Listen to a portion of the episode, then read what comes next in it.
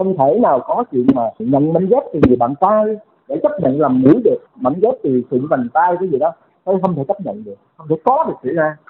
Trước giờ anh có ghép... Xin chào quý thính giả đang lắng nghe podcast Báo Tuổi Trẻ. Thưa quý vị, thời gian gần đây trên mạng xã hội xôn xao thông tin được cho là chàng trai cho sụng tai để bạn gái nâng mũi. Cụ thể thì cộng đồng mạng chia sẻ bức hình với hình ảnh cô gái vừa được nâng mũi, ngồi cạnh bạn trai có vành tai được băng bó lại. Bức ảnh đăng kèm chú thích, nếu anh ấy thực sự yêu bạn, anh ấy sẽ sẵn sàng cho bạn tất cả. Nhiều người thì cho rằng chàng trai đã cho sụng tai để bạn gái nâng mũi, nhưng cũng không ít người hoài nghi về tính xác thực của bức hình. Trao đổi với podcast Tuổi Trẻ, Phó giáo sư tiến sĩ Đỗ Quang Hùng, Phó Chủ tịch Hội Phẫu thuật Thẩm mỹ Thành phố Hồ Chí Minh cho biết, chuyện dùng sụng tai bạn trai để nâng mũi là điều không thể xảy ra. Không thể nào có chuyện mà nhận mảnh ghép từ người bạn trai để chấp nhận làm mũi được, mảnh ghép từ sụn vành tai cái gì đó, tôi không thể chấp nhận được, không thể có được chuyện này. Trước giờ anh có ghép đồng loại, tức là ghép người thân cho với bệnh nhân bị tổn thương bỏng hoặc là tổn thương vết thương mất da rộng thế này, thì anh có thể sử dụng cái mảnh ghép là da người cho làm bố mẹ hoặc là anh em đó, thì mới chấp nhận được. Nhưng mà cũng là ghép tạm thời thôi, tạm thời khoảng 3 tuần 4 tuần để mà cứu sống bệnh nhân thôi, chứ không phải là hoàn toàn là nó chấp nhận được hết như vậy. Nó phải có phải tương đồng về nhóm máu APO, tức là những hoặc là vẫn tương đồng về HLA chứ làm sao mà không có chuyện liên quan đến việc, mặc dù nó không phải là những cơ quan tạo máu, nhưng mà dù sao cũng phải ghép sụn hoặc là ghép sụn sườn hoặc là sụn vành tai đều phải có sự tương đồng đó hết, nên phải tự kiểm tra lại tất cả những cái chuyện đó. Tôi có là HLA có còn phù hợp hay không, gọi là phức hợp hòa hợp mô chủ yếu hoặc là liên quan đến kháng nguyên APO hay không, tức là các nhóm máu APO không nữa, rất nhiều cho những chuyện không chỉ đơn giản được, mà cuối cùng là gì, là pháp lý bộ y tế cho phép không, trên thế giới chưa các quan nào như vậy và thật sự không cần thiết.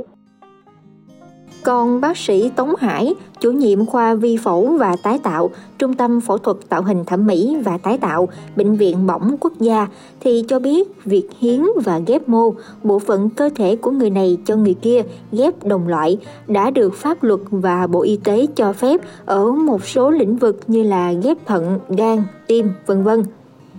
Theo bác sĩ Hải, để được ghép mô tạng thì cần có sự tương đồng về nhóm máu HLA, tiền mẫn cảm. Với ghép da đồng loại, da chỉ sống tạm một thời gian sẽ đào thải bong ra, trừ trường hợp sinh đôi cùng trứng cho nhau.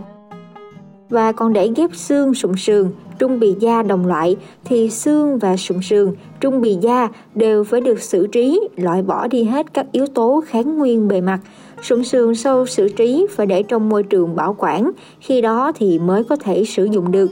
Không thể lấy sụn tai của người này ghép trực tiếp cho người kia vì sẽ có nguy cơ đào thải sụn ghép. Nếu muốn ghép thì cần có nghiên cứu xử lý sụn tai trước khi ghép, bảo quản trong dung dịch giữ tươi thì mới thực hiện, và điều kiện tiên quyết là phải được cơ quan quản lý cho phép. Mặc dù về lý thuyết thì có thể lấy sụn tai của người khác để ghép nâng mũi, nhưng mà thực tế thì không có bác sĩ thẩm mỹ nào làm. Việc lấy sụn ở tai sẽ gây khuyết sụn ở tai, lấy nhiều thì có thể gây biến dạng tai không hồi phục. Phó giáo sư tiến sĩ Đỗ Quang Hùng cũng chia sẻ thêm là hiện nay có rất nhiều chất liệu nhân tạo được sử dụng khi nâng mũi. Trước đây thì nhiều cơ sở thẩm mỹ có thể lấy sụn tai tự thân để nâng mũi. Tuy nhiên hiện nay thì có nhiều phương pháp thay thế khác như là sụn nhân tạo hay là sụn cân tự thân. Bây giờ có rất nhiều chất liệu nhân tạo, để mà sử dụng, giống như là silicone,